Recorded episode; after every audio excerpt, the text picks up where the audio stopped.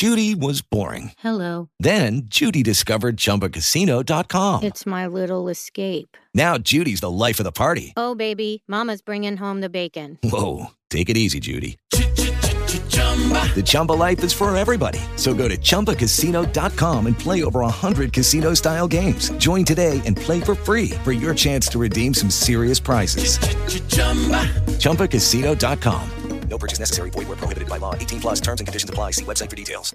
With the Lucky Land slots, you can get lucky just about anywhere. This is your captain speaking. Uh, we've got clear runway and the weather's fine, but we're just going to circle up here a while and uh, get lucky. No, no, nothing like that. It's just these cash prizes add up quick. So I suggest you sit back, keep your tray table upright, and start getting lucky. Play for free at LuckyLandSlots.com. Are you feeling lucky? No purchase necessary. Void where prohibited by law. 18 plus terms and conditions apply. See website for details. Bentrovati su Crystal News ragazzi, vi ricordo come sempre che questo episodio è disponibile anche in un podcast dedicato, il link è qui sotto in descrizione, basta che cercate Crystal News su Spotify, Apple Podcast, eccetera, eccetera. Anche oggi non moltissime news, ma un sacco di roba interessante su un titolo molto amato e anche su una ditta che in sti giorni è rimasta un pochettino nell'ombra, ma sta macinando, d'accordo? Quindi, cominciamo. Come vi dicevo nell'introduzione, ragazzi, c'è una ditta che è, è, rimasta un pochettino in ombra rispetto a tutte le vicende legate a Microsoft e Sony degli ultimi periodi, ma che sta macinando tantissimo, ovvero Nintendo. La sua Switch sta vendendo come il pane, sta pubblicando o dovrà pubblicare nel 2022 tantissimi giochi e insomma Nintendo se la passa piuttosto bene. Ora, sembrano esserci notizie ancora di nuovo perché già ne avevamo date su un nuovo direct in arrivo tra di fatto pochissimo. Nintendo Direct nuovo streaming imminente per due diversi leaker. Stando a quanto riportato su Twitter da due diversi leaker, un nuovo Nintendo Direct sarebbe imminente, uno ha semplicemente segnalato la notizia, l'altro ha fornito diversi dettagli sullo streaming. Alcuni giorni fa, Charles Martinet ha lasciato un indizio su un possibile Nintendo Direct a metà febbraio e mm, per quanto sembrasse del tutto incidentale stanno prendendo corpo rumor che appaiono plausibili al riguardo. Ecco qua, virgolettato.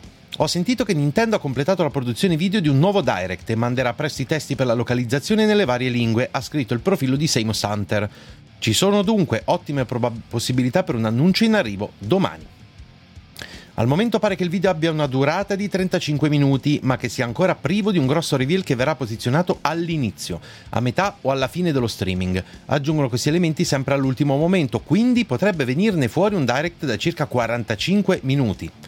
Ciò di cui sono piuttosto sicura è che Nintendo Direct in questione verrà pubblicato nell'intervallo che ho indicato il mese scorso, dunque se anche la produzione del video dovesse terminare questa settimana, sarà tutto pronto per la prossima.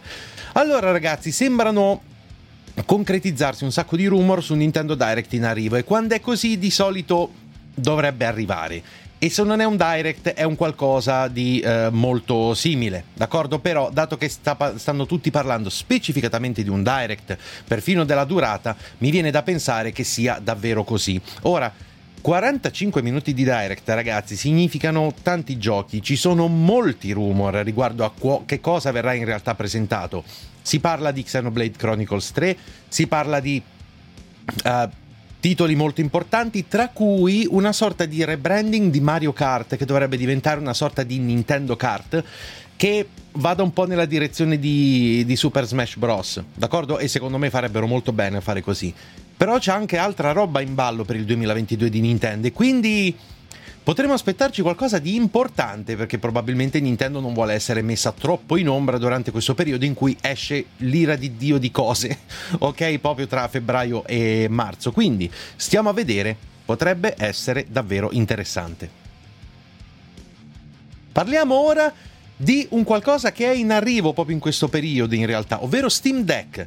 Uh, dovrebbe essere in arrivo tra non molto, effettivamente, al momento in cui vi sto, eh, vi sto registrando, cioè oggi che è l'inizio di febbraio, sono arrivate effettivamente nelle mani di molti creator, anzi in realtà una manciata di creator ora che ci penso, le Steam Deck e sono stati fatti i primi test.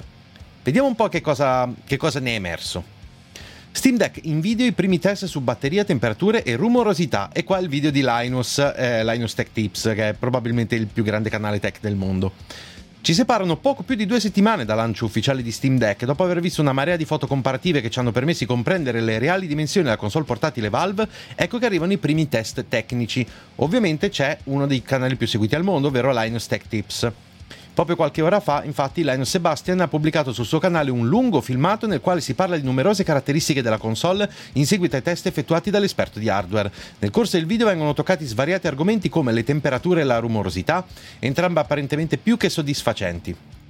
Stando alle parole di Linus, la console portatile riesce a non eccedere sia nel rumore prodotto che nel calore generato anche quando è messa a dura prova, sebbene venga evidenziato come al raggiungimento delle temperature più alte possa esserci una lieve riduzione delle performance che andrà però analizzata meglio nelle prossime settimane. Anche la durata della batteria non sembrerebbe deludere se confrontata con altri dispositivi simili, però.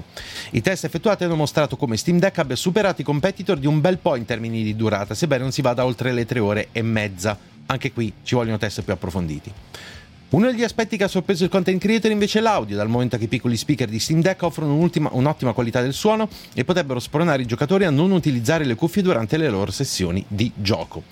Allora ragazzi, ci sono un paio di cose da dire. La prima di tutte è che non sono ancora scaduti gli embargo, quelli full, completi sullo Steam Deck, quindi sono uscite alcune caratteristiche, non tutte per saperne di più dovremo aspettare ancora un pochettino. Il che vuol dire che i test grossi, li, insomma i benchmark, quelli importanti su tanti titoli, in sostanza la libertà dei creator e delle testate di fare con la macchina quasi il cavolo che gli pare, devono ancora arrivare. Per ora c'è una sorta di primo embargo che dà la possibilità, in una maniera abbastanza guidata, di fare alcune cose nello specifico. Questo perché? Perché effettivamente Valve è al lavoro ancora su alcune modifiche dell'ultimo minuto sul software, che sarà una delle cose più importanti, perché questa è effettivamente sulla carta un, un PC handheld però di fatto, se uno lo tiene così e non ci installa altre cose, non ci fa mille modifiche, di fatto è praticamente una, una mezza console, d'accordo? Di fatti i giochi devono essere ottimizzati per, per, per Steam Deck, ne abbiamo parlato già tante volte. Sembrerebbe essere molto figa.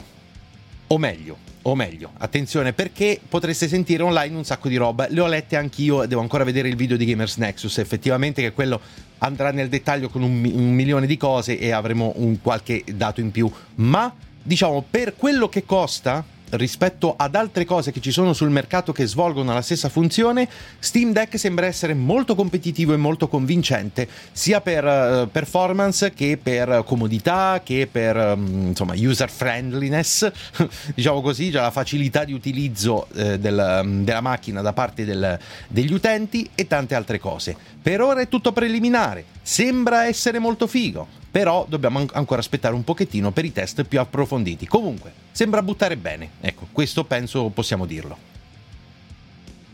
E a proposito di buttare bene, ragazzi, c'è un franchise che è estremamente amato da buona parte dei videogiocatori dell'universo mondo, d'accordo? Uno dei titoli più famosi dell'universo Sony.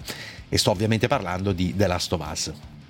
Il secondo capitolo di The Last of Us ha vinto gioco dell'anno del 2020 e è stato anche il mio gioco dell'anno 2020 e anche il primo è stato estremamente apprezzato e quindi è ovvio che ci siano un sacco di occhi puntati eh, addosso a questo franchise e gli utenti amino saperne di più.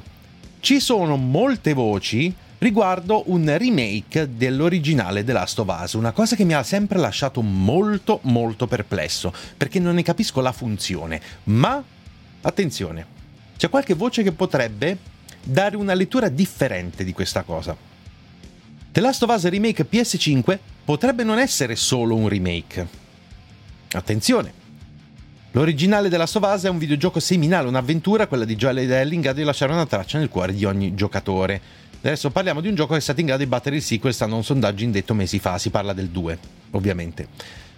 Qualche tempo fa Bloomberg aveva sottolineato i lavori in corso su un remake di The Last of Us, ora sono emersi nuovi ed interessanti dettagli. Sembra infatti che il rifacimento del capolavoro di Naughty Dog per PS5 potrà vantare una storia più lunga e varie migliorie sotto numerosi aspetti, perlomeno stando al quasi sempre l'affidabile leaker noto come Foxy. Ma non solo, il gioco avrà una grafica pazzesca, addirittura superiore a quella di The Last of Us Parte 2, cosa questa che non lascerà spazio a dubbi di sorta. Qui c'è il tweet originale e dice Nonostante non sia ancora stato annunciato ufficialmente da Sony, da quanto ho sentito, The Last of Us Remake migliorerà in maniera netta la trama del gioco originale. Oltre ad avere una longevità superiore e una fedeltà visiva ancora migliore di quella di The Last of Us Parte 2. Al momento ov- ovviamente non sono arrivate ancora conferme ufficiali circa il fatto che Naughty Dog sia effettivamente al lavoro sul gioco, ma i rumor sono davvero tanti. Allora ragazzi, come vi stavo dicendo nell'introduzione alla notizia, questo è uno di quei progetti di cui si parla tanto che io però non sono mai riuscito a comprendere fino in fondo. Il mio ragionamento è, ma in fondo, The Last of Us originale, voglio dire, scappato fuori al canto del cigno della PS3 e poi riproposto in versione rimasterizzata per la PS4, qualche anno ce l'ha, ma è ancora, a mio parere, perfettamente godibile e non vedevo la reale necessità di fare un aggiornamento tale da necessitare addirittura di un remake. Ok? Ora, eh, questa cosa mi è sempre rimasta in testa. E molti di voi sono convinto che condividano questa cosa. Ma perché un remake proprio di The Last of Us? A parte l'ovvia ragione monetaria perché lo comprerebbero tutti, dannazione, è d'accordo, ma in, di fatto c'è davvero questa necessità? Io mi sono sempre detto di no. Però, però, se mi dici che il remake che farai sarà una sorta di versione un po' rivista e migliorata dell'originale The Last of Us con eh, delle aggiunte non solo migliorative dal punto di vista qualitativo, cioè con qualche limatura al gameplay, una grafica spaccamascella adatta al tempo odierno e quindi superiore a quella di The Last of Us parte 2, però quasi tutte le cose sono uno a uno, a uno no? I remake di questo tipo. Per capirci, Demon Souls Remake è un, una madonna di gioco, ma è un remake praticamente uno a uno dell'originale. Se invece mi dici che con il remake dell'originale The Last of Us intendi espandere la narrazione per trasformarlo in un gioco che sia ancora più grande di quello che era, allora la cosa in parte, sottolineo in parte, cambia perché continuo a chiedermi perché hanno fatto questa cosa, d'accordo? Continua a sembrarmi un pochettino strana, perché rimettere mano a un capolavoro? Ha senso rimettere mano a un capolavoro? E soprattutto, eh, ci vuole del coraggio per rimettere mano a una cosa che le persone considerano veramente come iconica, ok? Non lo so, in dei dubbi mi rimangono, ma adesso capisco molto di più dove si vuole andare a parare, ammesso che i rumor siano veri. Vi dico a questo punto che non vedo l'ora di saperne di più, perché almeno ci chiariremo un po' le idee. Ora ragazzi passiamo alle news a ruota, pronti? Ce ne sono giusto 3-4 oggi. Polifoni, Gran Turismo e Sony AI. In arrivo un progetto rivoluzionario. Ecco il teaser. È proprio un teaser qui. A meno di un mese dall'attesissima partenza dei bolidi dig- digitali di Gran Turismo 7, la nota personalità social Nibble segnala la comparsa sul canale YouTube di Sony di un video non in elenco che precede la presentazione di un progetto rivoluzionario realizzato in collaborazione con Polyphony Digital. Il teaser in questione, Sony AI per Polyphony Digital Race Together, preannuncia l'arrivo per il 9 febbraio di un evento mediatico che farà da sfondo alla presentazione, appunto, di un importante progetto portato avanti dalla divisione AI di Sony e la sussidiaria di PlayStation Studios capitanata da Kasunori Yamauchi. Nel video non vengono forniti ulteriori dettagli su questa collaborazione, ma le tempistiche e le modalità scelte da Sony per presentarla al grande pubblico non possono che indurci a guardare Gran Turismo 7 a una funzionalità inedita che renderà più intelligente la prossima iterazione del Real Driving Simulator. Cosa bolle in pentola? Chi ci segue con assiduità saprà già che nell'aprile dello scorso anno Sony ha brevetato un IA che gioca al posto vostro. Il patent depositato al colosso tecnologico giapponese descrive un'intelligenza artificiale in grado di, attenzione, eh, di sostituirvi completamente. È può apprendere dalle routine comportamentali dei giocatori e emula le gesta per replicarle in maniera del tutto autonoma. In un contesto ludico come quello di Gran Turismo 7, L'ipotetica introduzione di una IA potrebbe dot- donare a ciascun giocatore un proprio alter ego digitale estremamente evoluto, in maniera non troppo dissimile a quanto avviene in ambito Xbox con i drivatar di Forza Motorsport e Forza Horizon. Ok? E qui c'è il tweet di, proprio del, di Gran Turismo, ok? Dell'account ufficiale. Qui c'è il tweet di Nibble, il teaser trailer e tutto il resto. Non so di... Allora ragazzi, il fatto è che l'applicazione di un'intelligenza artificiale in realtà potrebbe essere molto più ampia di quanto uno, mm, uno potrebbe pensare. È giusto che l'articolo sottolinei, l'articolo di Eye sottolinei come potrebbe essere una cosa un po' eh, sulla fattispecie di quello che avviene in ambito Xbox con i Drivatar. Però potrebbe anche essere di più.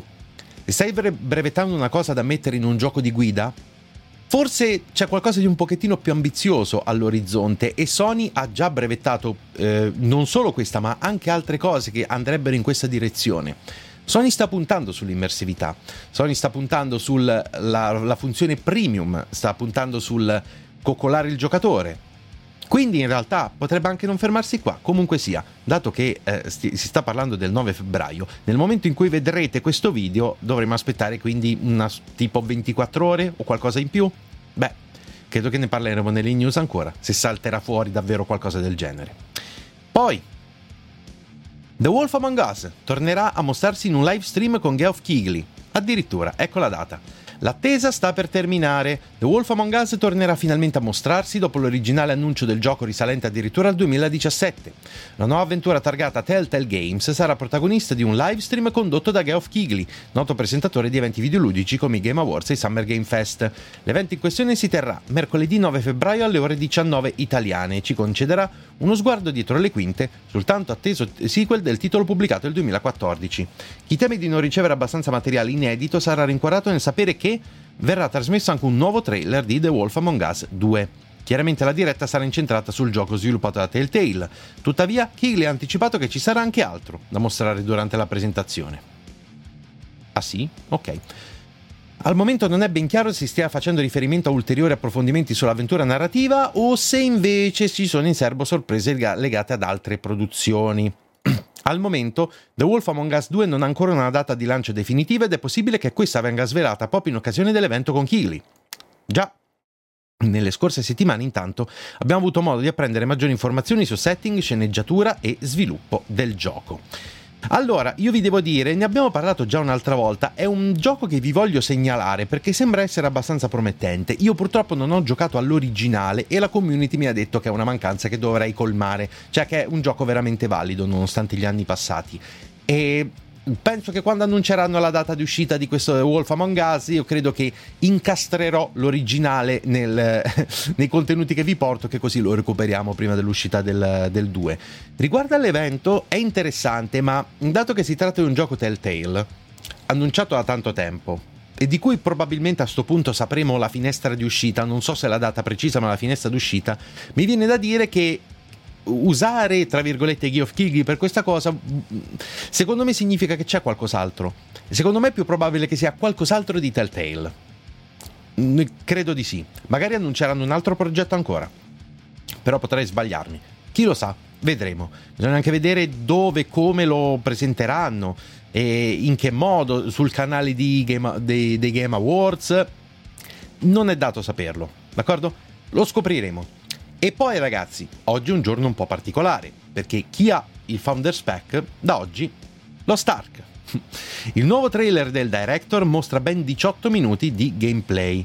Questo è un video che vi consiglio di vedere ragazzi, perché questo gioco è gigantesco, sembra promettere davvero bene.